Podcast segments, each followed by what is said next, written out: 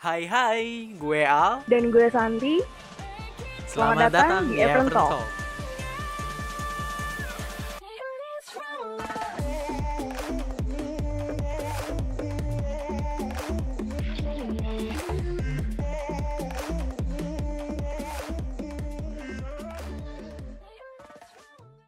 Selamat datang di episode perdana Apron Talk. Oke, jadi untuk membuka podcast ini di episode awal ini, kayaknya kita akan bahas hal-hal yang lagi masih anget-angetnya nih. Kebetulan kan kita juga baru banget nih kembali lagi menjadi mahasiswa setelah proses job training. Kayaknya bakal seru kalau kita bahas dulu nih soal job training. Gimana menurut lo? Betul banget sih kalau menurut gua. Mumpung lagi rame-ramenya nih, sekarang kan lagi hangat-hangatnya ya. Em, lagi mau job training batch ke 69 sama 70. Makanya Betul. pas banget kita bahasnya. Ya, apalagi kita juga job trainingnya tuh di masa-masa pandemi gini kan. Jadi kayaknya sih bakal banget, banyak banget nih cerita yang seru. Beda ya antara sebelum-sebelumnya terus kita yang kena pandemi Beda dan banget. berusaha buat nyelesain job training kita ya. Nah, itu dia. Jadi kita bakal bahas nih seputar job training dari proses awal nih. Kan banyak tuh prosesnya sampai pengalaman-pengalamannya nih selama beberapa bulan di industri. Oke, berarti kita bakal ngebahas tentang proses-prosesnya nih ya, San. Betul. Enaknya kita, bakal manggil siapa nih, San? eh siapa ya? Kayaknya sih nih, tahu gue ya ada teman kita nih yang berhasil menjalani job training selama enam bulan katanya gitu. Keren banget kan di tengah-tengah pandemi dia masih bisa nih survive sih. untuk job training full enam bulan. Itu Jadi keren. kita langsung panggil aja kali ya. Boleh, boleh. Kita panggil Siapa? aja kali ya. Oke, kita panggil Audrey Septinur. Yeay. Hai, gimana deh kabarnya? Baik, alhamdulillah. Gimana kabar kalian semua juga? Sehat gue, Baik, sehat. baik. Eh, mungkin perkenalan dulu deh buat para pendengar kita. Iya. Silakan. kan tak kenal maka kata sayang katanya kan. Boleh silakan kenalan dulu Benar aja. banget. Oke, jadi perkenalin nama gue Audrey Septinur, gue dari kelas MTB 5A. Kemarin jobnya di Hotel Equatorial Pineng. Yeay, selamat datang Audrey di podcast pertama kita. Gimana perasaannya jadi guest di podcast perdananya MTB nih? Diundang Jujur untuk sebenarnya dekan ya, karena nggak tahu mau ngomong apa, terus kayak saya ini siapa, saya di mana ya, nggak tahu apa-apa, tiba-tiba disuruh untuk jadi guest star di sini, oke? Tapi lu tuh selalu ini loh, Dek. Eh, kita manggil lu tuh sebenarnya memang karena lu tuh udah terbiasa ngomong. Sebenarnya lu tuh jago ngomong, Dek. Gimana tuh? Padahal gue sendiri merasa gue ini anaknya pendiam banget loh. Ah, yang Itu bener menurut lu. lo, itu menurut lo. Coba. Menurut orang-orang beda deh. Eh, tapi tadi itu lu sempet mention Pineng ya. Kok Pineng sih bukannya Penang ya? Kita kayaknya biasa dengernya Penang deh. Iya, kalau kita ngomongnya penang, penang gitu kan. Sesuai dengan kaidah Indonesia gitu. Awal-awal juga gue bilangnya Penang sih. Mungkin karena kebiasaan di sana orang-orang bilangnya Pineng kali ya. Jadinya ke bawah aja nih sampai sekarang Pineng akhirnya. Oh, berarti kalau lo ngomong penang di sana orang-orang nggak tahu gitu ya soal penang. Nggak tahu gue malah dikoreksi. Even di sana aja ada yang bener-bener tulisannya Pinang, kota Pinang. Oh, oke. Mungkin oke. emang udah bahasanya kali ya di sana ya. Jadi emang di episode awal ini kan kita mau bahas job training. Sebelumnya nih gue mau kasih tahu sedikit dulu nih apa sih job training. Mungkin buat teman-teman pendengar yang eh, maba mungkin mahasiswa baru atau yang baru mau job training nanti mungkin belum tahu nih apa itu job training. Jadi emang sebenarnya job training itu eh, salah satu program kampus kita, eh, terutama untuk yang hospitality, yang D3 ini biasa dilaksanain ini di semester 4 di mana mahasiswa ini nanti akan eh, melatih skill kita di industri. Gitu. Kalau menurut Audrey gimana? Job training itu apa sih, Dek? Menurut lo? Kalau menurut gue job training itu waktu di mana kita bisa beneran tahu real industri itu gimana sih kita karena selama ini di kampus kan kita cuman pura-puranya aja kan lagi di industri nah pas job training kita beneran bisa ngeliat tuh gimana cara kerjanya industri di sini itu kita bisa dapet banyak banget pengalaman baru ketemu orang-orang baru dan ya menjalani hidup sebagai mungkin nantinya kalau emang lo mau terus lanjutin kerja di sana dapat lah bayangannya nanti kayak gimana Tapi eh Dek, menurut lu beda nggak sih kayak eh, kita nih udah udah praktekan di kitchen kan beberapa lama. Terus ketika job training canggung nggak? Atau memang udah terbiasa aja gitu sama pekerjaannya? Mungkin memang sama aja gitu sama praktekan kita. kurang lebih sih sama. Cuman mungkin karena atasan atau senior gue pun nggak tahu ya kita di kampus pernah ngapain aja. Jadi kayak mereka mungkin nganggepnya gue bener-bener gak ngerti apa-apa. Jadi even cuman motong paprika aja gue diajarin dulu nih gimana. Jadi gue nggak bisa dong tiba-tiba kayak sorry chef saya sudah tahu. Nggak mungkin kan gue kayak gitu. jadi gue cuma kayak. Iya, jadi gue cuma yang kayak oke, oh iya iya oke chef, iya thank you chef. Udah kayak terima aja apa yang dia ajarin, pura-pura gak tahu apa-apa aja dulu. dan kita nggak bisa ini ya nggak bisa istilahnya yang menunjukkan kalau kita udah tahu nggak sih sebenarnya. Sebenarnya sih capek di guys tahu ulang-ulang karena udah kita pelajari. cuma ya gimana kan Nanti dikiranya sombong kan. Kok nih Iya. training sombong banget. Ngapain training di sini kalau udah tahu gitu kan. Gue lagi motong nih, mereka bener komen yang kayak, oh pinter ya, pinter. Terus gue, gue tuh dalam hati yang kayak, hah pinter ya, oh iya iya makasih chef. Udah, gila-gila ini kalau Bagus misalnya di dalam dapur kita kayaknya potongan kita masih diomelin ya sebenarnya tuh makanya. iya ya banget kan Masih di masih di komen gitu ya. Aduh ini salah, ini salah. Kok kayak Iya, gini potongannya gitu kan. Nah, uh, ya. mungkin mungkin kita mulai mulai dari awal nih. Kan kita itu ada prosesnya kan untuk kita sampai bisa job training dan berawal dari uh, ICC karena kita difasilitasi sama ICC nih.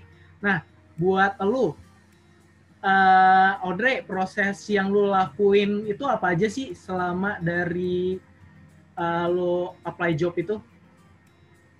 Pertama, kita disuruh siapin CV pastinya, siapin persyaratannya, yang lain-lain yang akan diberitahu ACC, terus abis itu kita tes psikotes, wawancara, sama ada medical check up. lengkap Itu ya waktu- berarti ya. Iya, cukup lengkap sih. Banget.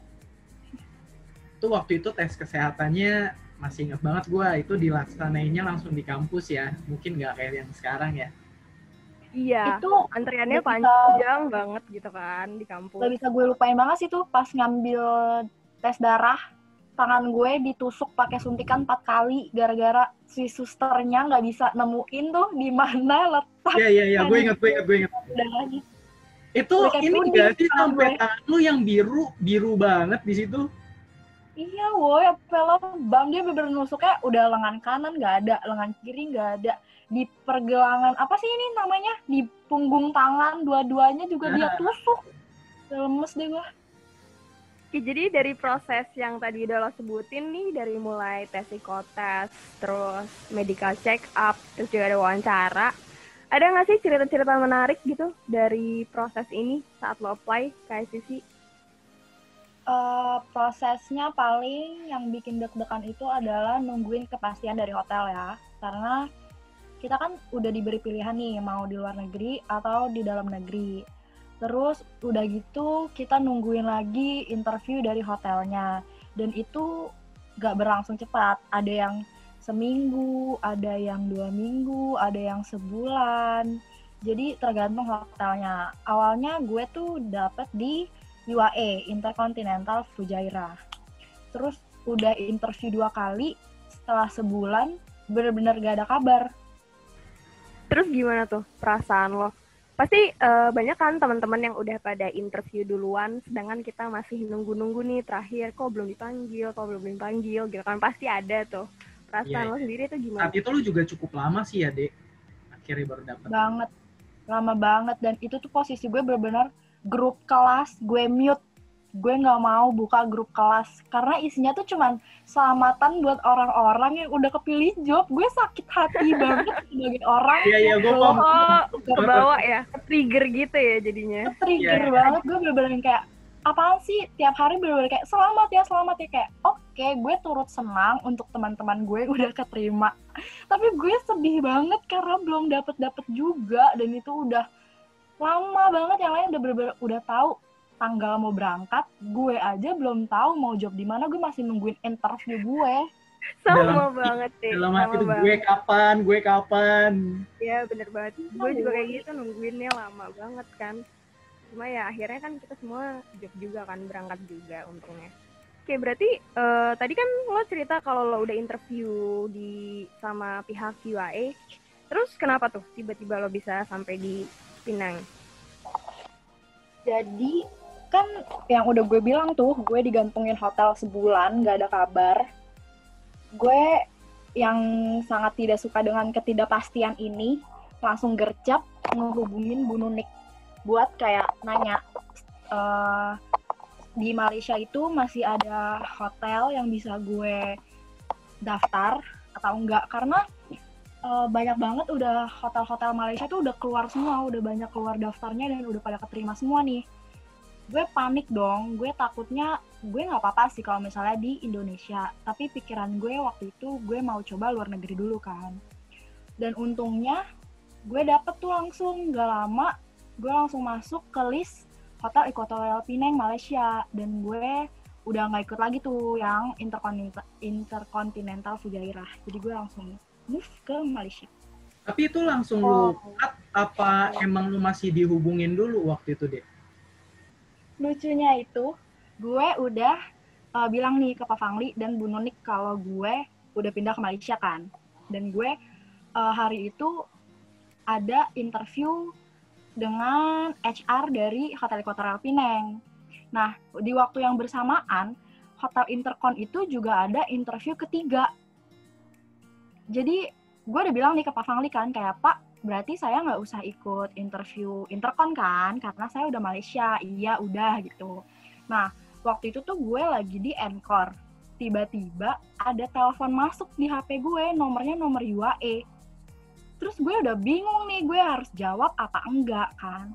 Nah, gue angkat nih, gue angkat. Itu tuh ternyata chefnya, chefnya langsung mau nggak interview gue. Jadi gue cuma bisa sebenarnya harus kayak, interview saat itu.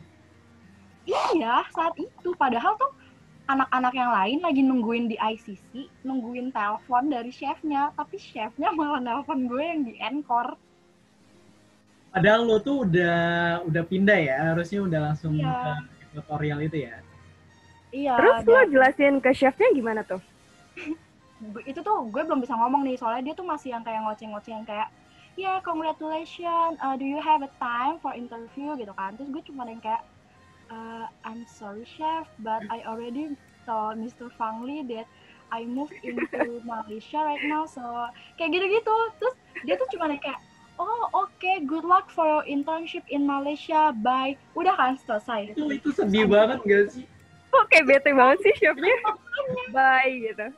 abis itu tuh gue langsung chat Pak Fangli kan ngomong gue habis dihubungin dan setelah itu chef itu sama sekali gak nelpon lagi tuh ke anak-anak yang nungguin di atas jadi interviewnya nggak tahu gimana kelanjutannya Kayaknya dia udah keburu bete sih.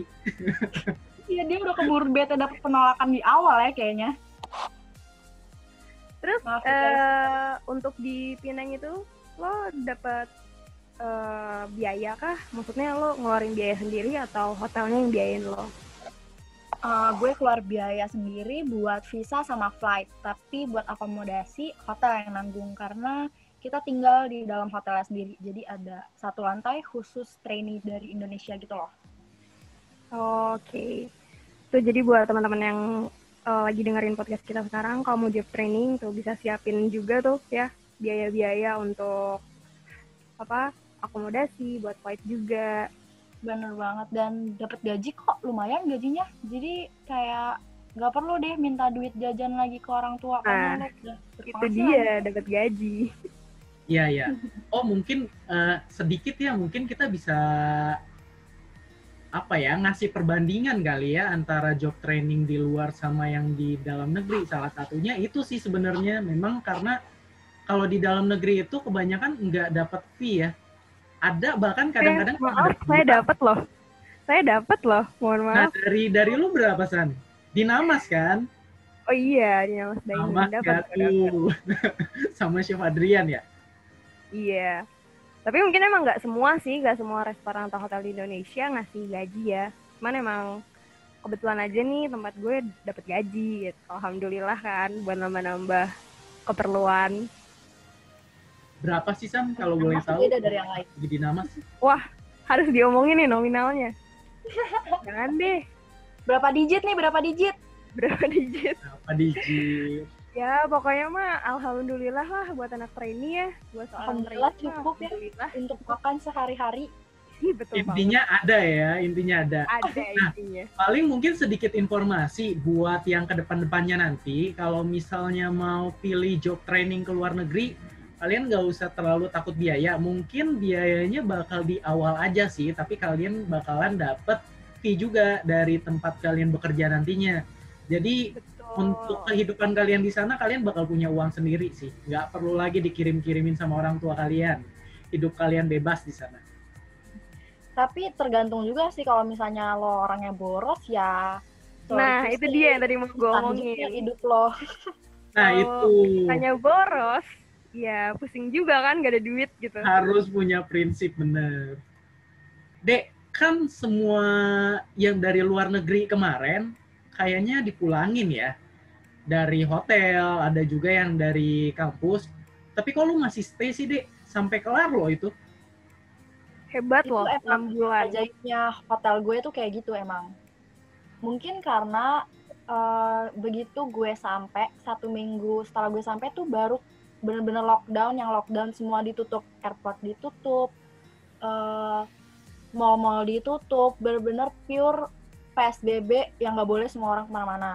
Dan itu kampus ngeluarin surat kan buat kita milih untuk stay di sana atau pulang tapi gak tahu bakal bisa lanjut job atau enggak sebagai orang yang masih wah baru banget nih gue nyampe di Malaysia masa gue pulang udah seminggu job pastinya Padahal gue seminggu ya. iya padahal sih kalau gue pikir-pikir kalau mau ngulang waktu kayak gue pilih pulang waktu itu Bener sih, baru seminggu soalnya ya. iya Yang mending pulang karena- dari awal gak sih? iya cuman karena gue masih nggak tahu aja nih apa yang akan terjadi di depannya makanya gue sok-sokan yang kayak enggak gue nggak mau pulang gue mau di sini mendapatkan pelajaran selama enam bulan Anaknya masih positif banget ya berarti ya. Mikirnya Banget, Beb. "Oh, gue mau mencari ilmu Optimisme. sini gitu. setuju banget Duh, tapi banget. setelah udah dengar kabar-kabar semua orang pulang sampai tersisa saya sendiri di Malaysia agak down ya agak down ya saya merasa kayak kenapa saya sendiri yang nggak pulang ini saya dilupain kampus apa kampus lupa masih ada yang job nih Eh, Oh gue iya, juga ya, gitu ya. loh. Kemarin ini kampus enggak sih dari dari Malaysia surat siapa sih yang pulang duluan? MO Mandarin Oriental yang pulang duluan. Ah iya benar, Mandarin Oriental. gue mikirnya gini sih kembali lagi mencari positifnya ya beb. Kan yang lain tuh kebanyakan di Kuala Lumpur. Sedangkan Kuala Lumpur itu red zone kan? Di sana benar-benar hotel tutup Eh, jadi mereka nggak ada eh, masuk kerja lagi. Sedangkan di Penang itu Penang itu green zone dan hotel gue masih berjalan selayaknya hotel pada umumnya yang tidak ada liburnya tidak ada pemberhentian operasi jadinya mungkin Bu Nunik juga mikir kayak kenapa dipulangin orang toh di sana green zone dan hotelnya masih jalan gitu loh Eh, tapi kan di keseluruhan Malaysia itu kan kemarin lockdown kan? Ketat ya lockdownnya di Malaysia tuh. benar gue lockdown tiga bulan tuh Tapi kok masih jalan sih operasionalnya itu gimana ceritanya? jadi tuh hotel gue itu emang kayaknya hotel yang kokoh terus berdiri aja ya mau ada corona atau badai atau apa pun itu kayaknya mereka akan tetap buka kan mereka tuh tetap buka kamar buat uh, flight attendants buat pilot terus jadi tuh yang kerja tuh cuman prepare buat take away sama buat pilot yang bisa dihitung jari lah Oh berarti emang untuk orang-orang yang punya kepentingan aja kali ya yang stay di sana gitu. Iya benar dan semua restoran kan juga tutup kan. Jadi tuh mereka ngakalinnya dengan buka eh, delivery, take away. Jadi masih ada kerjaan lah untuk di kitchen buat preparing per take awayan itu. Kemarin itu okupansi di hotel lu emang nyampe berapa? Apakah maksud gua apakah stable atau malah bener-bener yang terjun bebas atau gimana tuh? Okupansi benar-benar drop sih. Kita ada di 2%. Benar-benar yang kayak sebenarnya juga bingung. Ini tuh uang hotel keluar cuman buat beli staff kantin aja, nggak ada pemasukan. Nah, terus apa yang kalian kerjain dong? Nah, iya yang kita bener. kerjain cuman ini prepare buat staff kantin. Jadi lo job training cuma untuk prepare staff kantin. Bener banget, Shay. Paling sama ini pas lagi Ramadan. Jadi tuh hotel gue ngadain eh, Ramadan takeaway gitu loh. Jadi ada set Ramadan buat buka puasa, ada dessert-dessertnya kayak gitu. Tapi kan dengan staff yang masuk cuman sedikit, jadi eh, kesannya jadi kayak pekerjaan kita tuh banyak banget karena orangnya sedikit. Oh berarti emang masih eh, nyari cara untuk apa ya dapat pemasukan kali ya dengan ngadain set menu kayak gitu. Iya benar, nggak yang benar-benar stop tuh operasi. Terus ada nggak sih deh pengalaman-pengalaman seru yang pengalaman-pengalaman apa pun itu deh?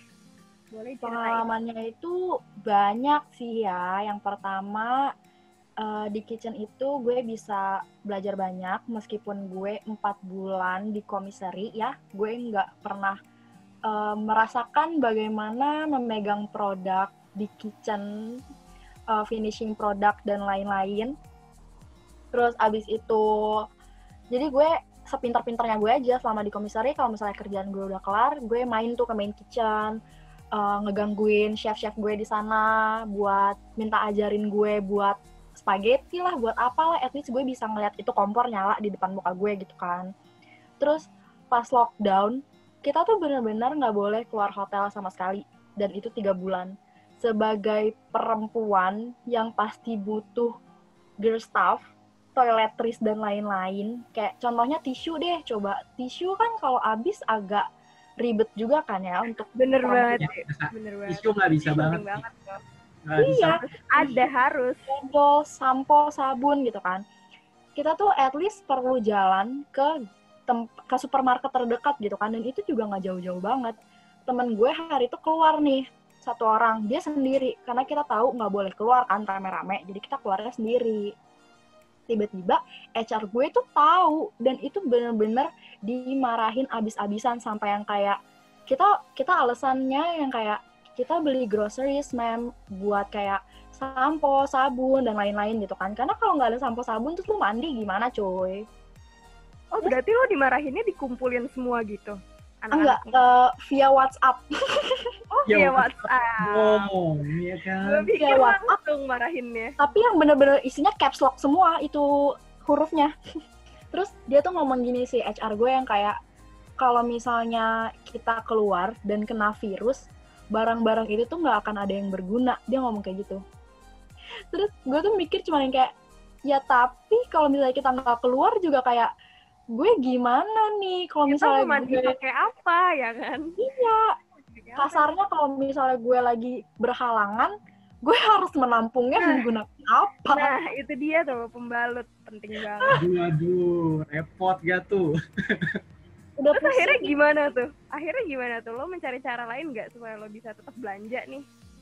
akhirnya kita ini eh, mengulik-ngulik aplikasi-aplikasi yang ada ini di Malaysia dan akhirnya kita nemuin namanya GoGet dia tuh sejenis kayak GoShop gitu loh jadi kita tinggal udah dapat orangnya terus kita list kita mau beli apa udah dibeliin nyampe deh Oh gitu. Tapi caranya sama nggak sih? Sama sama kayak eh, yang kita di Indonesia gini kan kita ada eh, Gojek, ada Grab. sama dan di sana juga ada Grab tapi di sana itu cuma ada Grab mobil doang motor gak ada Ah, oke oke. Oh karena lockdown ya? Karena Enggak lockdown juga. jadi ada grab motor. emang kayaknya nggak ada motor deh buat Oh, gitu? Grab motor jadi tuh Khusus ke mana-mana mobil. tuh mahal karena harus pakai mobil Terus berarti untuk makan juga lo mesen-mesen juga gitu tiap hari? sebenarnya kita tuh disediain makan eh, tiga kali sehari eh empat deh sama supper di staff canteen tapi kayaknya emang lidah kita tuh nggak cocok sama makanan di sana kan kayak makanannya tuh terasanya hambar gitu di mulut gue kayak hambar terus kari-karian setiap hari gue makan indomie kari aja jadi ikutan enak gara-gara tiap hari udah makan kari tuh di kantin jadi mau nggak mau Oke. terbayang-bayang ya, kari di kayak kantin makan kari. ya. Jadi Iya. Gue nggak ngerti kenapa. Mungkin karena mereka tuh nggak terlalu memfokuskan perhatian mereka ke staff kantin kali ya. Lebih fokus makanan ke restorannya. Jadi itu bener-bener kayak gak worth it banget makanan kantinnya. Dan gue nggak bisa masak di kamar gue. Jadi mau nggak mau kita semua food panda. gue nanya nih, selama lu di Malaysia, makanan yang pernah entah lu makan dari hotel atau misalnya lu beli sendiri, itu lu ada nggak sih dapetin makanan yang jadi favorit lu lah di Malaysia? Terfavorit itu nomor satu ada nasi lemak McD. McD lagi ya, Oh, nggak kalau di Indonesia jauh-jauh. nasi uduk ya. Enggak. Gak jauh-jauh gue Gue punya jauh ke McD. Malaysia, ujungnya McD McD juga. Tapi sumpah itu nasi lemak McD ayam dua, ayamnya seti. Eh, gila itu penyelamat banget. Sama satu lagi itu ayam jingkrak. Ayam jingkrak tuh makanan dari Indonesia. Jadi tuh dia di restorannya ada lambang ini loh, Wonderful Indonesianya. Oh ya? Ah, Iya. Lambang Wonder Home. Ujung-ujungnya lari ke makanan Indonesia lagi sih. Iya, balik lagi emang kita nggak bisa jauh-jauh dari makanan rumah sendiri ya. Kalau udah mau sejauh apa pun balik-balik lagi makanannya ayam geprek sama sambel, udah itu doang. Kalau untuk kerjaan lo sendiri nih di sana selama enam bulan itu lo full di kitchen kah atau gimana? kurang baiknya nasib gue, gue ada satu bulan, jadi gue dipindahin ke departemen F&B office. Pokoknya tuh gue jadi orang admin sama jadi waitress. Wah, jadi waitress dong. Service ya berarti ya.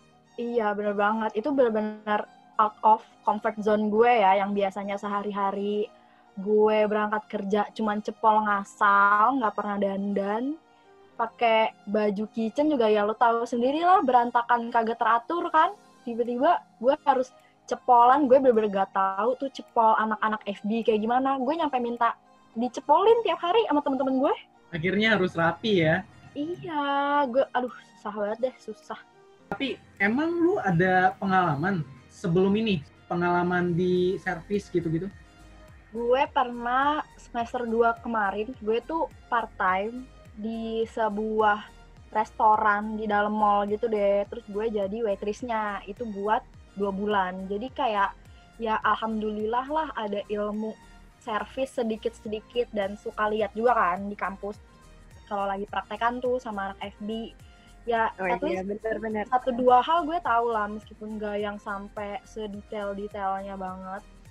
Jadi nggak blank banget lah ya ketika lo disuruh kerja jadi servis. Bener banget. Paling tuh yang bikin gue blank adalah tiba-tiba gue harus jadi admin di depan komputer.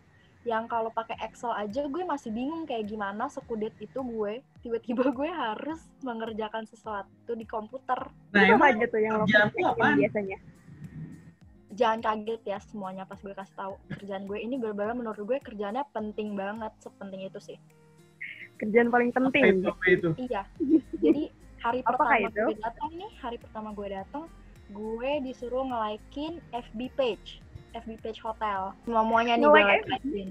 Fungsinya Habis apaan? itu mungkin fungsinya kalau misalnya kita nge-like orang banyak, pasti kan orang itu juga akan nge-like kita balik gitu kali ya, mungkin eh, Oh, iya, pemikirannya. Mungkin lah ya. Terus abis itu gue disuruh follow-followin semua orang. Bener-bener semua orang yang di friend suggestion tuh follow-followin aja semua. Meskipun akun-akun gak jelas, akun bohongan atau apa pun, follow aja. Yang penting followers kita banyak gitu kan. Udah Kenapa nih gue nggak beli aja followersnya? Ada Makanya beli tuh, followers di sana. bener juga ya. Gue tuh gak kepikiran nyariin akun-akun yang jual followers di sana Ya kan? gue tuh sampai nanya ke senior gue kayak gue suntuk kan masa gue 8 jam cuma nge-like-in Facebook doang gue kan takutnya mereka ntar jadi mikir kayak ini orang gak ada kerjaan cuma ngeliatin Facebook doang gitu kan gue nanya nih gue harus apa lagi kerjaannya udah selesai terus dia malah kayak nanya gue udah scroll sampai bawah apa belum sampai mentok apa belum kan gue jadi speechless ya mau jawab apa Bener-bener ya, kayak ya ampun, 8 Makin jam dia lo follow matengin laptop. follow makin nggak selesai nggak sih scrollnya. oh eh, nih, dek, gue pengen nanya.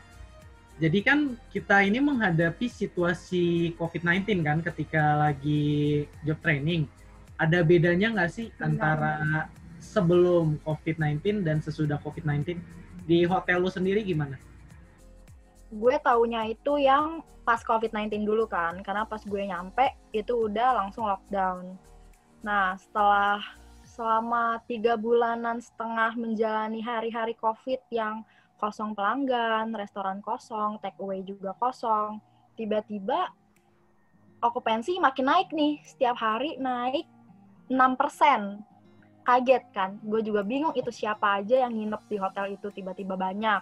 Terus eh, restoran udah mulai buka juga, buffet juga udah buka, tapi dengan prosedur yang tetap kita jalanin yaitu tetap jaga jarak, terus kita servisnya juga pakai gloves. s- jadi bukan buffet self service sih, jadi lebih ke buffet tapi orang-orang kita yang ngambilin makanan-makanannya. Eh tapi masker juga selalu on dong, berarti selalu dipasang di muka. Bener banget itu hotel gue sampai kehabisan masker. Jadi tuh awalnya masker itu di provide sama hotel. Lama-lama masker di hotel pun habis. Jadi kita harus beli masker sendiri. Gue ada Keluar tuh kayak lagi.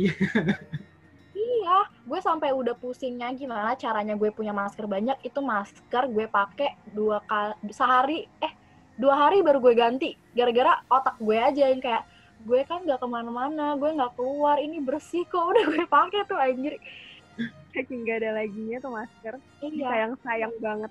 Karena di Indonesia juga gitu kan ya, susah banget nyari masker di Indonesia.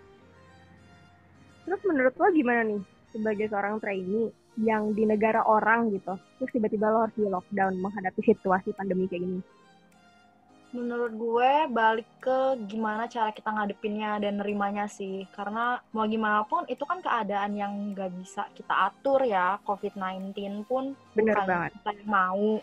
Jadi kesiapan kita aja ngadepin itu. Kepercayaan lo juga sih, entah lo mau pergi ya pergi aja nggak ada yang ngelarang. Tapi kan nggak ada yang tahu apa yang terjadi kata HR gue nih yang selalu gue ingat. Kita tuh lagi perang sama musuh yang kita nggak bisa lihat dan itu jauh lebih bahaya. Kalau misalnya lo lagi perang sama musuh yang bisa lo lihat, ada helikopter keluarin bom, ya lo bisa lari, lo bisa ngumpet, lo bisa nyelamatin diri lo.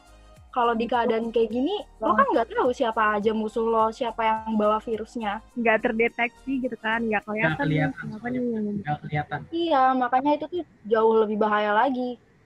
Terus ketika lo pertama kali datang ke Malaysia, itu pasti kan ada nih perbedaan budaya lah ya antara Hmm. Malaysia dan Indonesia. Gimana sih gambarannya tuh gimana?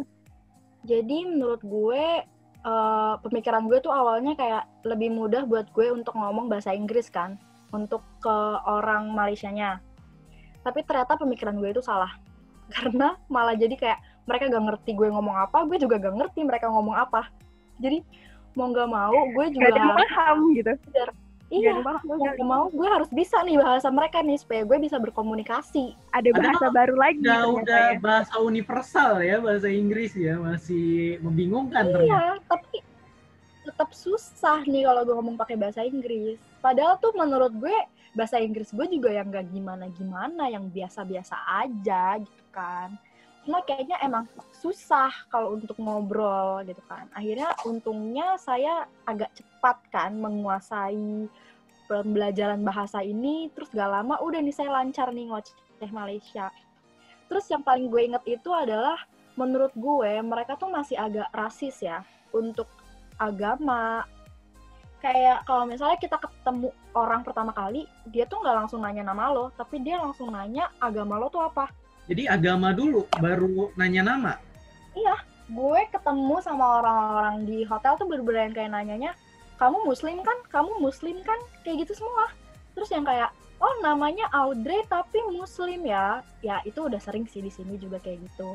Tapi kayak agak shock aja gitu kan pertama kali langsung tanya nih gue agamanya apa. Dan yang paling menurut gue agak menyiksa gue adalah pas bulan puasa, gue tuh Kenapa? nggak boleh sama sekali ke staff kantin meskipun gue lagi berhalangan hari itu gue lagi gak puasa, gue nggak boleh makan di staff kantin kalau misalnya itu bukan jam buka puasa. Oh, tapi tetap ada disediain. Ada, tapi khusus buat orang-orang yang nggak lagi puasa. Jadi tuh kesannya ya lo lagi puasa, lo nggak boleh makan di staff kantin. Kalau lo lagi berhalangan ya beli makan di luar kayak gitu loh. Jatuhnya nggak sopan ya kalau misalnya dilihat sama mereka yang berpuasa ya. Iya, tapi kan menyusahkan sedikit lah ya. Untuk gue kan mahal nih beli makan mulu. Emang agak beda sih ya sama adatnya kita di sini ya. Iya, Nah, ini, benar. Dre, tadi ada yang menarik eh, masalah bahasa ya, masalah bahasa menurut gue menarik banget nih. Akhirnya lo di sana tuh pakai bahasanya bahasa-bahasa Malaysia. Nah, ada nggak sih menurut Iya, jadi gue pakai bahasa dia. Ah, menurut lo ada nggak sih aksen-aksen yang susah gitu untuk didengar? Kalau tadi kan ngomong, nah kalau ini denger, ada nggak sih yang susah buat lo cerna gitu? Ini ngomong apa sih sebenarnya? Aksen dari mana biasanya? Sebenarnya itu semuanya susah karena mereka tuh ngomong pakai bahasa Pineng asli, bukan bahasa Melayu yang kayak kita tahu yang di Upin Ipin nih. Kan Ya, ya. bayangan gue bahasa Malaysia bahasa Upin Ipin kan. Oh ternyata enggak Tapi ya? ternyata nggak kayak gitu. Terus kalau mereka ngomong tuh bener-bener cepet banget. Jadi gue harus bener-bener mendengarkan banget nih orang nih ngomong apa, maksudnya apa gitu kan. Belum lagi kalau tiba-tiba mereka ngomong eh, bahasa Inggris pakai aksen Malaysia campur Cina. Hmm, itu udah terbaik. Gak ngerti apa-apa gue. Udah gitu tuh apalagi gue pas kerja di admin, gue harus ngangkat telepon kan. Gue tuh orangnya paling takut buat ngangkat telepon orang yang gue nggak tahu siapa apalagi itu di luar negeri lu bayangin dong gue ngangkat telepon tiba-tiba suaranya orang Mandarin ngomong udah lancar banget nih Itu berarti lo pernah ada miskom gitu gak sih? Karena bahasa ini gitu. Miskom antara lo ke chef atau mungkin lo ke tamu gitu. oh sering banget tuh kalau ngobrol sama chef gue misalnya ntar tiba-tiba chef gue nyuruh gue ngambil apa. Terus gue tuh bingung kan. Yang dibawanya salah gitu ya. gue udah tanya nih ini chef? Gitu. dia yang kayak iya iya iya. Pas gue balikin ke dia tuh gue ambil nih barangnya gue kasih ke dia ternyata salah. Yang kayak bener-bener kayak oh itu. Yang kayak gitu loh. Kayak dia kita tuh bener-bener yang kayak brainstorming dulu sampai kadang tuh buka HP buka Google Translate nyari itu tuh apa. Dek, jadi kan lu selama pas udah men- apa namanya menyentuh ke akhir-akhiran kan naik nih hotel. Berarti Iya. makin banyak tamu dong, ya kan? Nah, lo pernah ketemu ini enggak sih kayak pelanggan yang yang dari asal mana sih sebenarnya yang suka susah banget diladeninnya? yang susah tuh orang Malaysianya sendiri sih ya biasanya karena Susahnya kadang gimana? mereka tuh suka banyak maunya Wah, kenapa Terus tuh paling utama tuh kayak pasti ngincer diskon harga-harga. Oh, sebuah budaya ya yang ngincer diskon. ya? Iya, dan mereka tuh bener-bener batu banget, batuin dalam artian tuh yang kayak misalnya eh misalnya kan biasanya tiap-tiap hotel atau restoran mereka punya harga khusus untuk senior citizen. Sedangkan restoran gue tuh saat itu eh, belum menyediakan harga untuk senior citizen karena hitungannya kan mereka juga reopening kan dari COVID. Nah, pas ditelepon nih orang ini nanya, ada nggak harga senior citizen? Terus kita jawab dong untuk saat ini nggak ada karena eh, belum dibuat lagi tuh aturan kayak gitu karena kita baru reopening. Terus dia bener marah-marah yang kayak kenapa sih kok nggak ada harga senior citizen hotel lain aja ada kayak gitu terus gue bener-bener kayak oke ma'am I'm really sorry about that tapi Tapi yang ya, ada julidnya ya di sana ternyata ya. julidnya tuh mantep banget sebenarnya kalau misalnya gue paham bahasa Cina kayaknya tuh isinya julitan gue semua deh kayak mereka ngomongin gue deh dengan keadaan lu harus di sana yang beda budaya, terus ternyata ngeladenin guest juga sulit juga ya. Lo adaptasinya gimana sih? Eh, cara gue adaptasi gue biasain diri gue aja sih. Kayak biasain untuk ngobrol sama mereka tanya-tanya. Ya basa-basi lah. Kayak misalnya mereka juga sering nanya-nanya yang kayak di Indonesia tuh uh, makanan enaknya apa sih? Kayak gitu. Terus so kenal aja. Kayak semua orang gue senyum-senyumin, gue sapa, ntar ada yang ngacangin gue tapi tetap gue sapa, senyum aja itu berguna banget tuh emang STP mengajarkan kita untuk selalu senyum dan menyapa semua orang. Five golden rules lah ya. Iya, Dipakai itu banget tuh di sana. Berguna banget. Gila sih banyak banget ya ternyata pengalaman lu ya. Bisa. Banyak banget, seru banget ternyata ya. Kita langsung tarik kesimpulan aja kali ya dari obrolan kita yang tadi.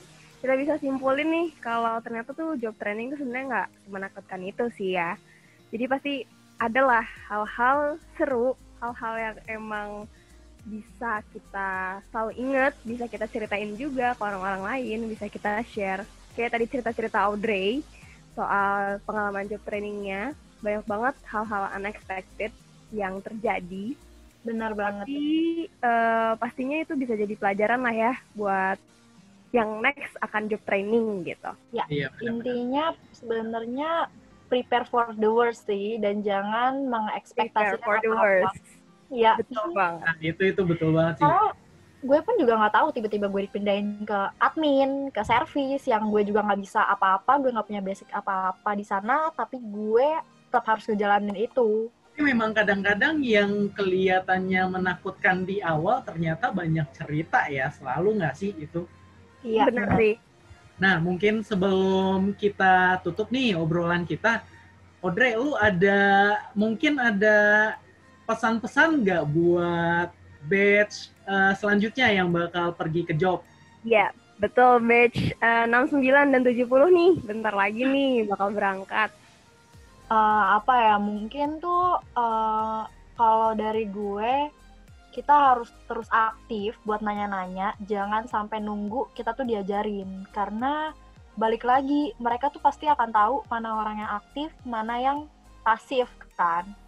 Terus abis itu ya itu tadi prepare for the worst. Jangan ekspektasiin apa-apa jalanin aja sesuai flow-nya sesuai alurnya. Dan kalau misalnya itu emang di luar comfort zone lo lo harus bisa accept itu jangan apa ya menurut gue jangan terus fokus ke satu titik lo harus terus ngeliat titik-titik yang lainnya yang tersedia di luar sana Tuh, pesan-pesan dari Audrey yang udah mengalami segala pahit, pahit manisnya job training. pahit, Pahit manisnya job manis training. ya. Oke, Pahit menarik banget gitu. ya eh, obrolan kita buat di episode ini. BTW thanks banget buat Audrey udah mau ngisi banget di podcast kita. Thank you ya. Yeay, Ya, thank you. Audrey. Udah jadi guest pertama di podcast kita. Sama-sama, semoga apa yang gue bagiin bisa apa ya membawa pesan yang berguna untuk banyak orang ya. Nah, kalau kalian mau dengerin cerita menarik lainnya tentang pengalaman-pengalaman seputar MTB, jangan lupa buat follow Apron Talk di Spotify kamu. Dan nantikan episode kami yang selanjutnya ya. Gue Al, Dan gue Santi. see you in the next episode. Bye-bye.